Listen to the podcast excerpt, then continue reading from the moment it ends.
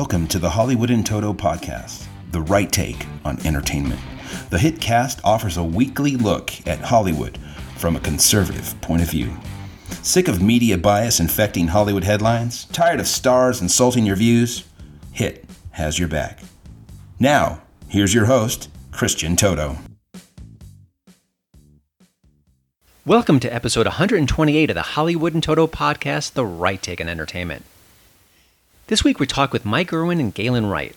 They're the team behind Cayo Warboy, an upcoming TV series my listeners will definitely want to see with their entire families. More on that in a minute. You know, I'd like to think I've got a pretty thick skin. I read the craziest tweets and the most insane Facebook posts, often from my friends, but I don't really block anyone unless they get extremely cruel. No problemo. Now, if I unfollow those people with whom I disagree, I'm not much better than your average leftist, am I? Still, the news stories that hit over the past few days have really pushed me to my limit.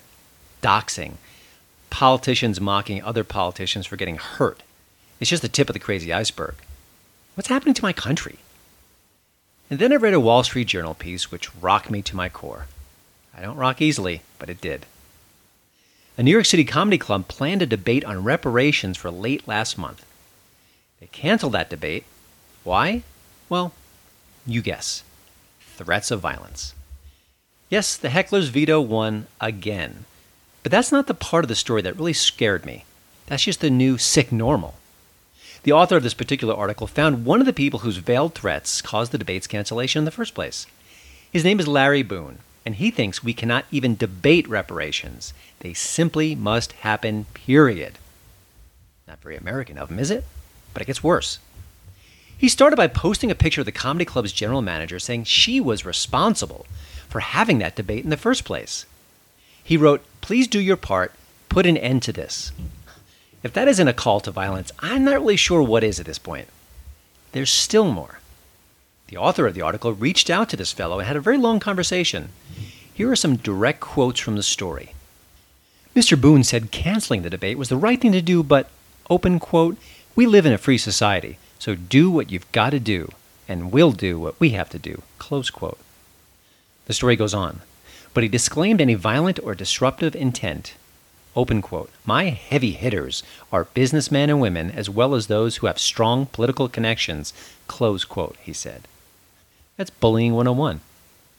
The author then turned to the folks behind the comedy club.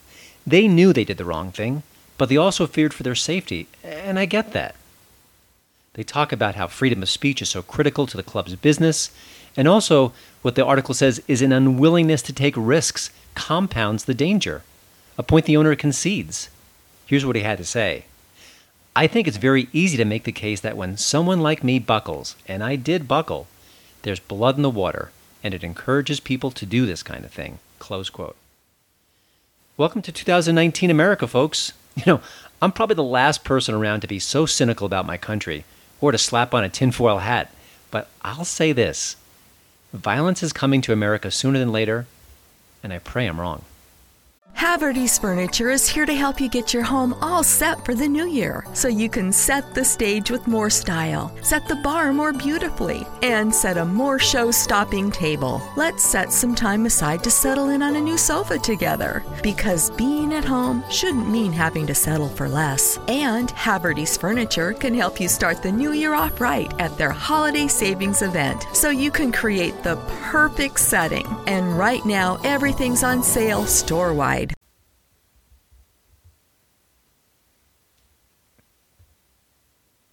Now, here's the tweet of the week.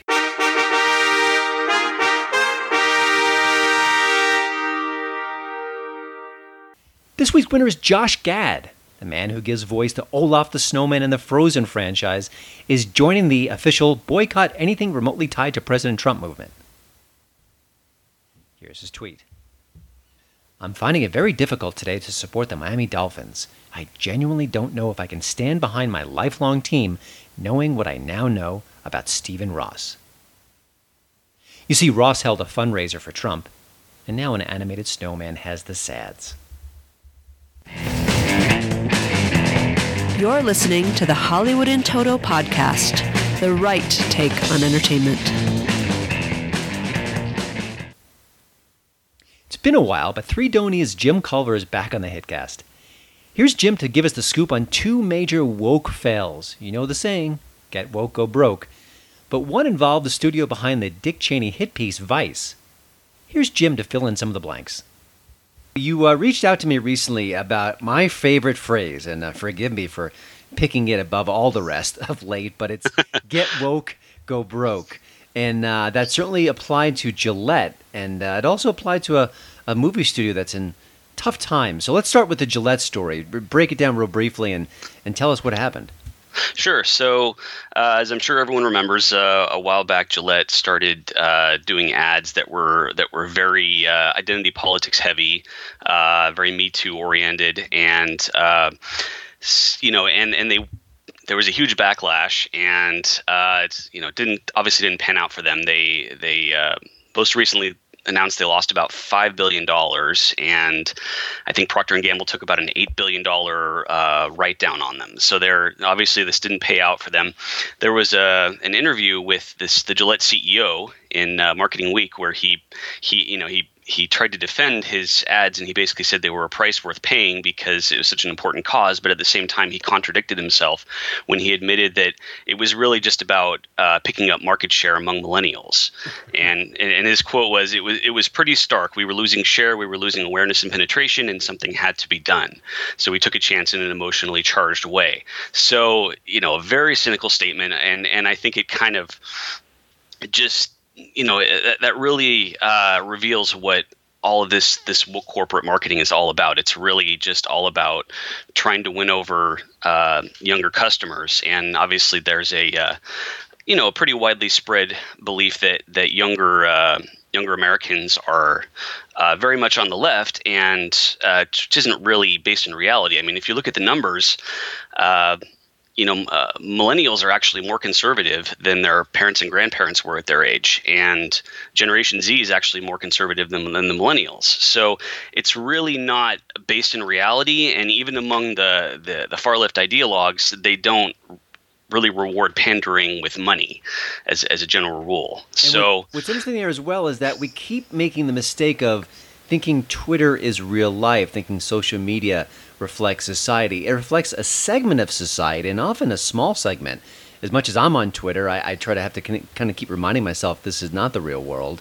And I think that a lot of brands do think that way. They kind of are afraid of what happens on social media, and they're kind of trying to ride that wave. And what a mistake, right? Absolutely. I mean, it's always the dogs that bark the loudest that get the most attention. But you know, certainly social media has amplified the voices uh, of of some extremists, and but you know if no one else is is using the same kind of communication systems, then it's easy to assume they represent you know large numbers behind them when they really don't. Yeah. Uh, so it's it's kind of a wide mis- widespread misconception, and so you know this you know these these misconceptions turn into to big marketing strategies, and you know and I'll, I'll just give a, a, personal story real quick if I could. So. Um, so I used to work in marketing in the corporate world back when uh, the uh, the movie An Inconvenient Truth came out, and and you know companies had started to jump on board this uh, green energy bandwagon, and uh, so so we went to a, a, sales seminar where they where they they kind of told us how to sell these these green products to people, and uh, you know this kind of reveals the mindset. But basically, they they said they told us uh, you know there's two kinds of customers. There's uh, selfless people that that care about the environment, and there's selfish people that care about money. And so you can sell these products to both of them by by talking about how good they are for the environment and also talking about how they have tax breaks mm-hmm. and will save you money. And, and you can see that in a lot of the advertising, the green energy advertising at the time. And so that you know, obviously it's overly simplistic mindset, but that's kind of what they were running with. And I think for for example, a lot of these movie studios, there's there's been similar pitches going on for identity politics, and they've basically been saying, well, there's two kinds of viewers we want to bring into the theater. Right? There's older viewers and there's younger viewers, and the older viewers like nostalgia, and the younger viewers like like um, social justice. So what we're going to do is we're going to do remakes and reboots and sequels to all of our popular brands, and then we're going to give them a social justice bent. So then the, the nostalgia will bring in the older folks, and then the social justice will bring in the younger folks. and so that's kind of been their strategy going forward. And again, it's it's based on some pretty wide misconceptions about who that would appeal to and and that, that you know the, the belief that it's not going to drive a lot of people away. Yeah. So they, they And we've got a movie studio that really kind of epitomizes that, Annapurna Pictures, which had some bad financial news in the last few days. Can you talk a little bit about what's going on there and how that kind of uh, connects with the Gillette story and sort of the overarching themes you're talking about? Sure. Yeah. So Annapurna was a, uh, or, it, or is a uh, independent film studio that, you know, became pretty popular for making a lot of of of well done lower budget or mid budget movies. Uh, for example, Zero Dark Thirty, American Hustle, and some of them were pretty successful as as lower budget movies go. But the uh, the CEO is is pr- a pretty hardcore ideologue, uh, and she was obviously looking to win over the uh, the younger crowds. So uh, you know they started distributing their own movies and cutting out their uh, Sony and the other partners that were focused more on you know more moderate messaging, and then they make made movies that were really high uh, higher budgeted uh, bombs, and were very high in the social justice messaging. Uh, and uh, the, obviously the most the most recent notorious one would be Vice, the the Dick Cheney movie, which I think cost sixty million dollars to make and lost tens of tens of millions of dollars. Uh, you know, and and so you know these movies really just don't make money. They don't bring in the uh, the audiences they're supposed to, and uh, so the company's been in financial dire straits for a long time, and it's it's recently announced uh, announced bankruptcy. Uh, so the CEO is the daughter, uh, Megan Ellison is the daughter of Larry Ellison, who is a billionaire. He, he founded Oracle, and so he's you know worth tens of billions of dollars. And so she's essentially been using his money to fund all of these movies, and you know so it's just kind of a question of will he finally cut off the the money flow, in which case the studio is basically doomed. Uh, so uh, you know that's that's obviously the most recent example Yeah. of a yeah And, and you know what's interesting is it isn't just this small studio because you look at what's going on with Star Wars, you look at uh, movies like Long Shot, uh, Late Night. They're all kind of getting woke and not really connecting with audiences. And I, what I, you know, I can look at my site and I can look at you know Breitbart News and some other uh, right of center outlets, Threedonia as well, and and say, okay, we get it. We see something going on. We see the cultural shifts. I really don't think Hollywood is, uh, and I just one last question. I don't think they've mm-hmm. gotten the message yet in the industry, the film industry.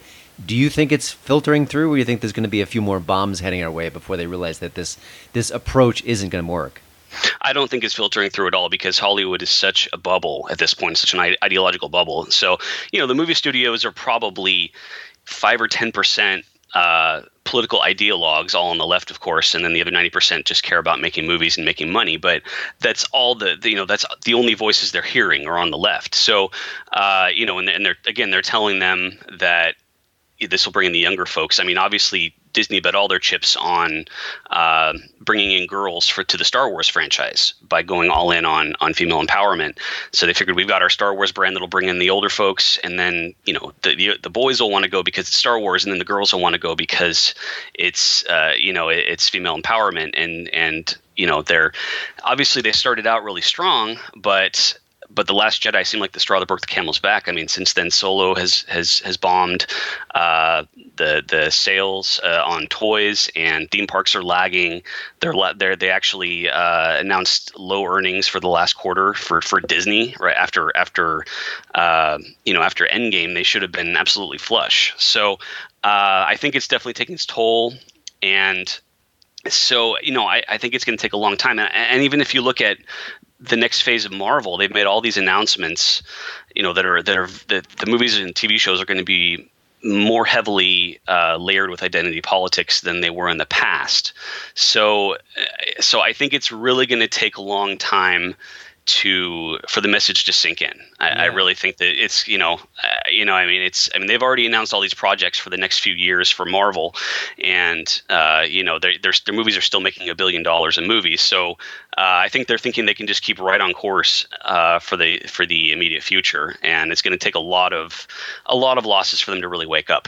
Yeah, I, I'll be very curious to see what happens with Marvel over the next five years, maybe much less, because I look at that new slate I kind of shrugged my shoulders. Maybe I'm alone, maybe I'm not alone. But uh, hey, Jim, thanks for joining the show. You brought some really great points. Again, you can find Jim's work at threedonia.com. You'll see a link to the site on the show notes page at Hollywood in Toto. And uh, look forward to speaking to you again. Thanks a lot for having me. My name is Anne McElhinney. And I'm Phelim McAleer, and we wanted to tell you about our new podcast, The, the Anne, and Phelim Scoop. In fact, it's our first podcast. So you know us from the Gosnell movie, Frack Nation, the Gosnell book, FBI Lovebirds Undercover, Hypocrite series, Mind Your Own Business, Clinton Emails on Film, Ferguson. We've had all these projects. People said, why don't we see more of you? Why don't you do a podcast? So we're doing a podcast. We're doing a podcast. And it'll be politics, it'll be culture, it'll be movies, it'll, be books, books, it'll be exhibitions, and it'll be your problems be also. Jokes, and be, recipes. And recipes, don't forget recipes. It'll be and we'll imbibe a little. Champagne. God save all here. So tune in wherever you get your podcasts. We'll be there. The Anne and Phelim Scoop. Thank you. Mike Erwin can look back on a long career in filmmaking with pride. He's produced a number of movies like A River Below, the heralded 2017 documentary. Now, Mike wants to create something more personal, something that brings good values along with quality storytelling to the audience. It's why he teamed up with Galen Wright to create Cayo Warboy. The upcoming series follows a boy left stranded following an EMP attack. This little guy's got to grow up fast to survive. And that's where the challenges and the story begins. Mike and Galen talk about their project, their previous TV show that helped inspire it, and also much, much more in the latest Hitcast interview. I hope you enjoy my conversation with Mike Erwin and Galen Wright. Well, thank you, Mike and Galen, for joining the show. Now, I, I think that anytime a project like this comes up, I always curious about the spark, the inspiration. Was it a sort of a series of events that made you want to make this story? But from your perspective, how did things start initially with Cayo Warboy? Well, I wrote the thing for my nephew, whose name is Cayo. Okay. And he's a 10 year old kid, and he's a really good little actor. He's been in the Oregon Shakespeare Festival and some other theater. He was Chip the Cup in Beauty and the Beast. And so uh, for his birthday, I wrote him a, a screenplay. I wanted something that could be shot locally with a smaller cast, natural light and then I showed this this uh, script to Mike, and he he really liked it and thought it had some good potential. So that's really how the whole thing started, just as a as a birthday present for my my nephew Cayo. And you know, you've set the birthday present bar way too high. So I'm going to complain right there because now other kids are going to expect something as wonderful as that. But uh, well, Mike, well, obviously you connected with the material. Uh, talk about, you know, you're a longtime producer. What it's not just someone saying, "Hey, I like your story." You wanted to do something with it. Talk about that. What connected with you about the project? Well, I had just come back from doing a documentary in the Amazon River for a number of months, and I was really contemplating just, you know, retiring because I'm I'm getting up there. And uh, but when Galen brought me the script, uh, it it hit something in my heart that I've been wanting to do for a long time, which is just a good, wholesome adventure story uh, with all the sort of boxes checked of of things that I think can uplift uh, the audience um, and young people. And it's just something that I've wanted to do uh, for a long time as a producer. And my particular sort of uh, positioning in the producerial marketplace was doing a basic sort of a product for the pipeline, which are sort of blue label movies. You know, like when you go to the market, you get blue label peas that are that have the Albertsons label or whatever your local market is. Uh-huh. So the kind of movies that that we made to fill the pipeline, and they weren't always the genre or the message that I wanted to express personally. So Galen really delivered something that inspired me and uh, you know moved me. So that's that's how we got going. Now I understand. Um, I think Mike, you and I emailed off off air. You said that the TV show The Rifleman ties into this project, and that was intriguing to me, and I thought it'd be intriguing to our listeners. Talk a little bit about the connection between two. It seems like different projects, but obviously there's a there's some tissue between them.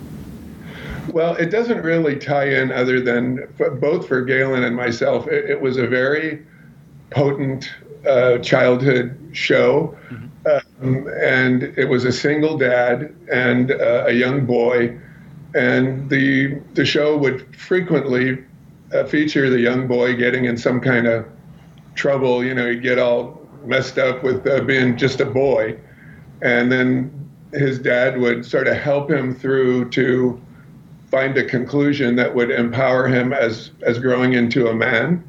So that was a very um, powerful show for us that that resonated for us as boys, and so we used it as um, kind of a marker for creating the episodic adventures of Cayo, uh, so that each one uh, hopefully will deliver that message um, of becoming a man. You know, I I don't know if this the statistics are exactly right here, but uh, depending on on where you get your facts, but close to half of all kids are raised in a home without a dad present. So you know, it's really a, an interesting kind of crisis. How does how does a boy learn to become a man? You know, how to how to tie a knot, how to clean a fish, how to catch a fish. You know, how to how to treat people with respect, how to love your enemy. How where how's that how's that take place now? Our show Cayo, isn't going to answer all those questions, but it begins to get at some of those themes of what does it mean to be a man. And and Cayo, you know, he's out there trying to figure out how to survive in the wilderness, and he is just not equipped. So he's got a lot of lessons to learn, and that's that's kind of the the fun of the series. From what I understand, there are some themes here, even some biblical themes, not hit you over the head style, but you can take something away from your story, above and beyond being entertained and intrigued by it.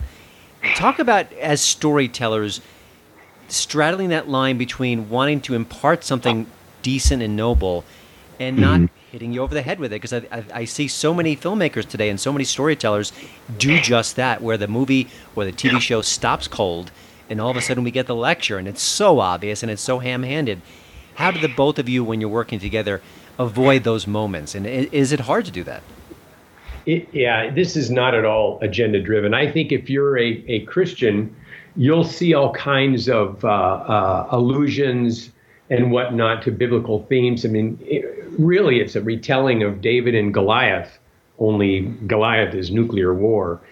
You know, we, we, for instance, there's a scene where where Cayo comes across a, a, a, guy who's suspended in the trees. He's a paratrooper and he's all caught up and he's got a a, a limb stuck through his side and, and he's suspended.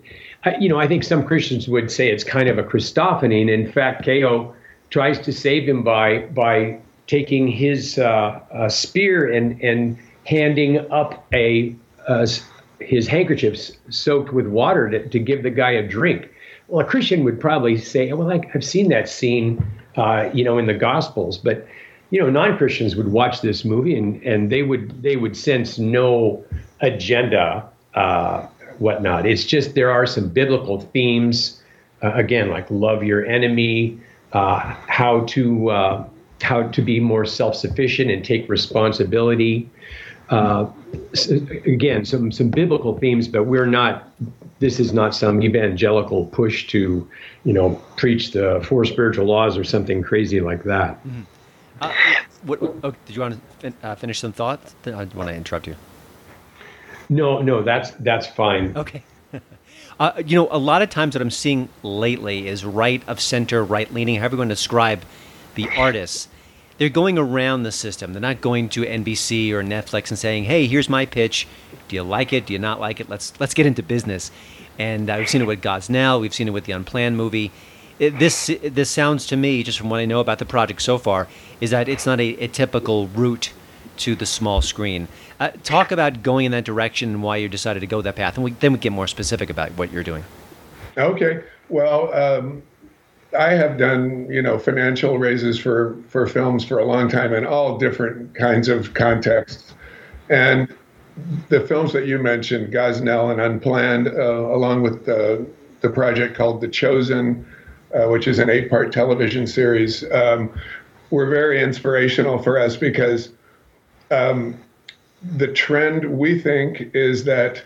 Uh, there's a movement where a, a, producer can actually control their message uh, their community, their distribution platform, uh, and their audience all in one fell swoop. And that's what all of these uh, projects have essentially done, with the notable exception of Unplanned, which had a theatrical release um, that you know was pretty powerful. Mm. but now I think uh, you know, showed that they can create a community and raise all the money they need without going to to Hollywood. Um, and there are complications when you go to Hollywood because you have to uh, sort of do what the money tells you to do or what the distribution tells you to do. And we were greatly inspired by The Chosen uh, because The Chosen created a community of over 20 million people that watched their trailer and invested in their film. And uh, so we decided to adopt that model uh, that The Chosen has used. And uh, we're very excited about it because it lets us tell the story we want to tell. Uh, the people we want to interface with will be found through the social media, you know, marketing efforts. And we will create a community for Cayo, not just you know, blasting it out to uh, sort of an arbitrary audience. And in doing that, you create loyal people, people who are invested in the story, in the process, even in the community itself. It sounds like you've had good success early on. How do you, how do you know that your social media outreach is being successful beyond the numbers? Is there sort of a sense you get that hey, there is momentum here, this we're on the right path? Yes, uh, yeah, you you just sort of get it, and um, you know, to do this type of uh, offering and this type of uh, you know paradigm, if you could could use that word, uh, you need you know marketing experts, and you need people that know how to create click funnels and create you know traffic on the internet, and um, we did a very small uh, two or three day sort of soft launch for for our project. Uh, and we had an overwhelming response for us. Uh, we had over a half a million people visit the website, and over 250,000 people watched our trailer uh, from beginning to end. So um, that was very exciting for us because it showed us that our our uh, uh, data assets, our you know video assets, were connecting. That Cayo was connecting as as a young actor and that people want to see this kind of story. So that was after a very small, soft uh, opening. Yeah, it didn't it, for very little uh, spend as well. What's great about it is you you get to interact with people right away on Facebook and whatnot, and and you're you're getting direct feedback about the trailer and about the feelings, and so and you'll get you know you'll get folks uh, from the right, from the left, having different responses to to some of the themes and uh, you know some accusing it of being right wing, some accusing it of being left wing, and, and, you know the, re- the response is, "Hey, Cayo, he's ten years old. He doesn't know the difference between a Republican and a Democrat."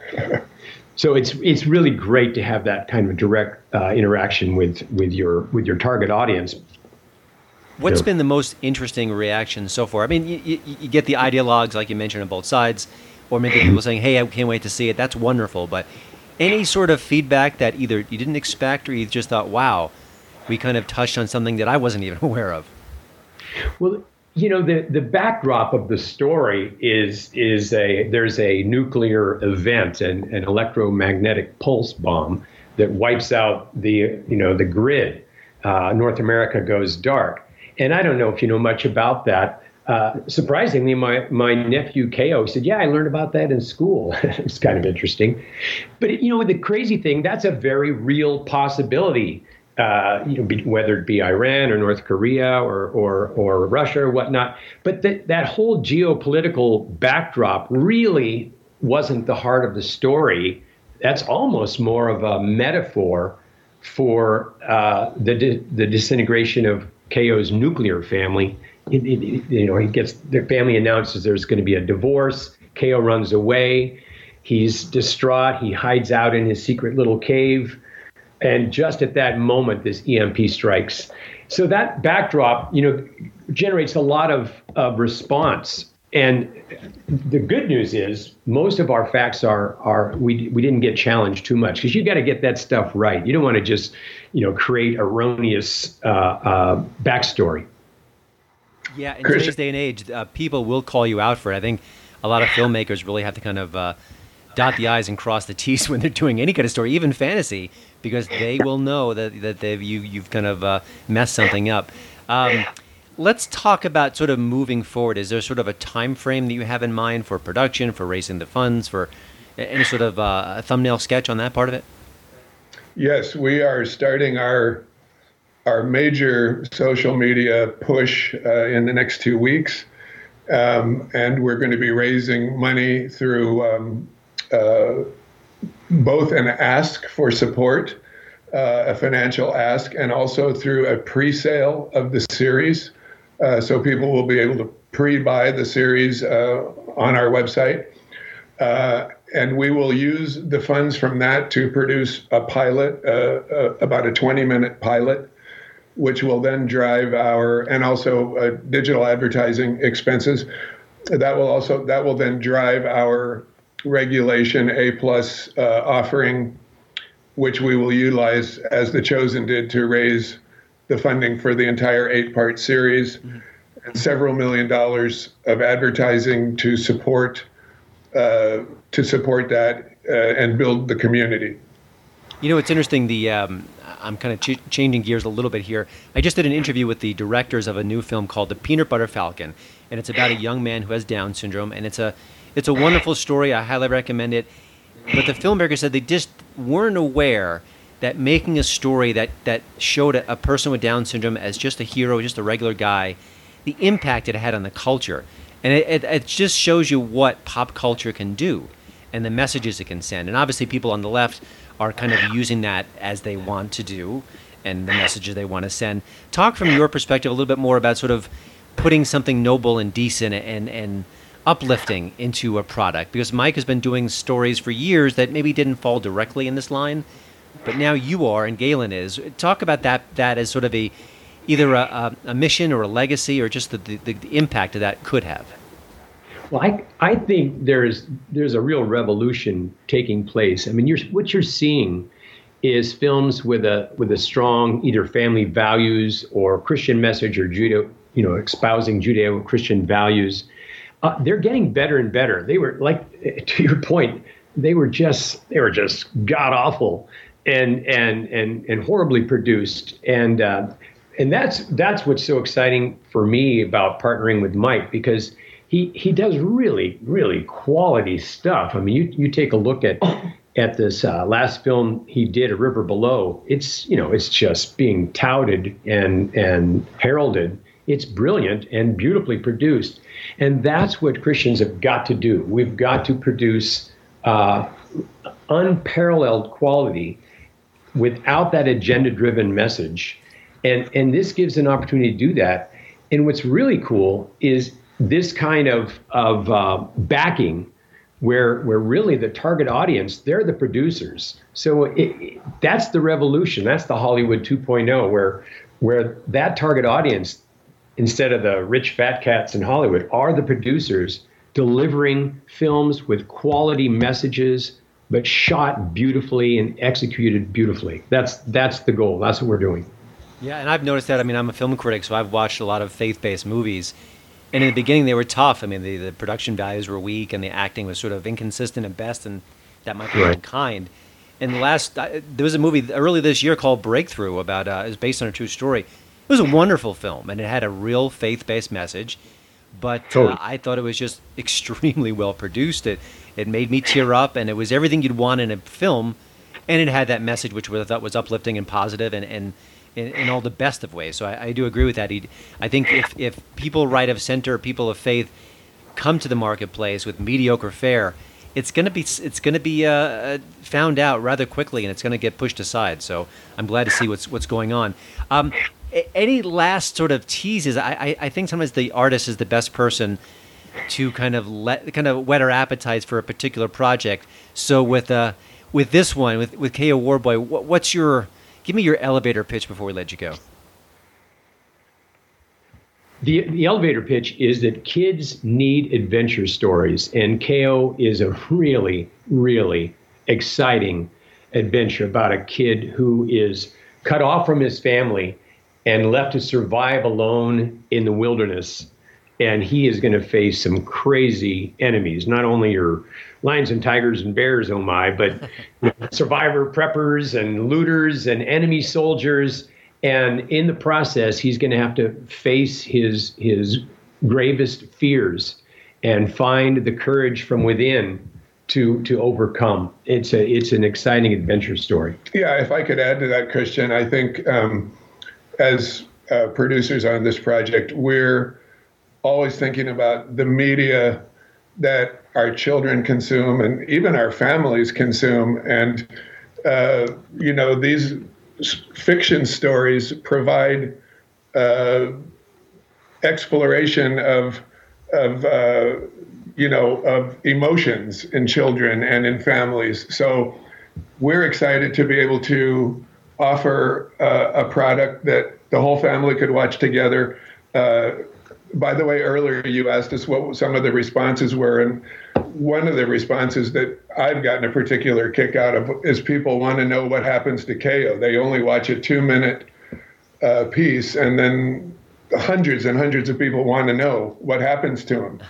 So, so I think we're creating fiction um, that's going to provide a, a, place for kids to explore their emotions and a, uh, an opportunity for parental um, interaction with kids. Uh, you know, uh, asking questions because it's a very raw environment set against a, a pretty scary backdrop. Mm-hmm. So um, we think that it can be particularly impactful uh, as you know media for the consumption of uh, young people and families. Well, I've got two young boys who I, I'm looking forward to watching this with them. I think they'll get a big kick out of it and maybe take something away from it more than just entertainment. But uh, Thank you guys, uh, Mike and Galen, for joining the Hitcast. Please put Cayo Warboy on your radar, but more importantly, go to warboy.tv. That's W A R B O Y dot TV to help support the project. All the best, guys, and uh, I want to talk to you again down the longer road when you've got other things in the hopper. But for now, let's get this one done. Thanks for your time. Hey, Thank thanks, you so Christian. much, Christian. Well, thanks again for listening. Don't forget to check out HollywoodInToto.com for both the show notes and, of course, the latest entertainment news. Please follow me at Twitter at Hollywood and. And we'd love it if you leave a podcast review over at iTunes. See you next week.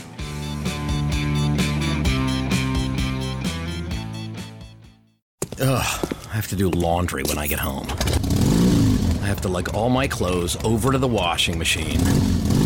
Then I get to put them in the dryer and accidentally shrink my cashmere sweater again. Motorcycles make everything exciting. And when Geico makes it easy to switch and save on motorcycle insurance, it's even more exciting. I'm gonna fold all my socks into little balls! Yeah! Geico Motorcycle. 15 minutes could save you 15% or more. Don't let impaired driving ruin your holiday. Always have a plan for a sober ride. DC police are arresting drunk and drug drivers. Drive sober or get pulled over. Message from the District Department of Transportation and Metropolitan Police Department.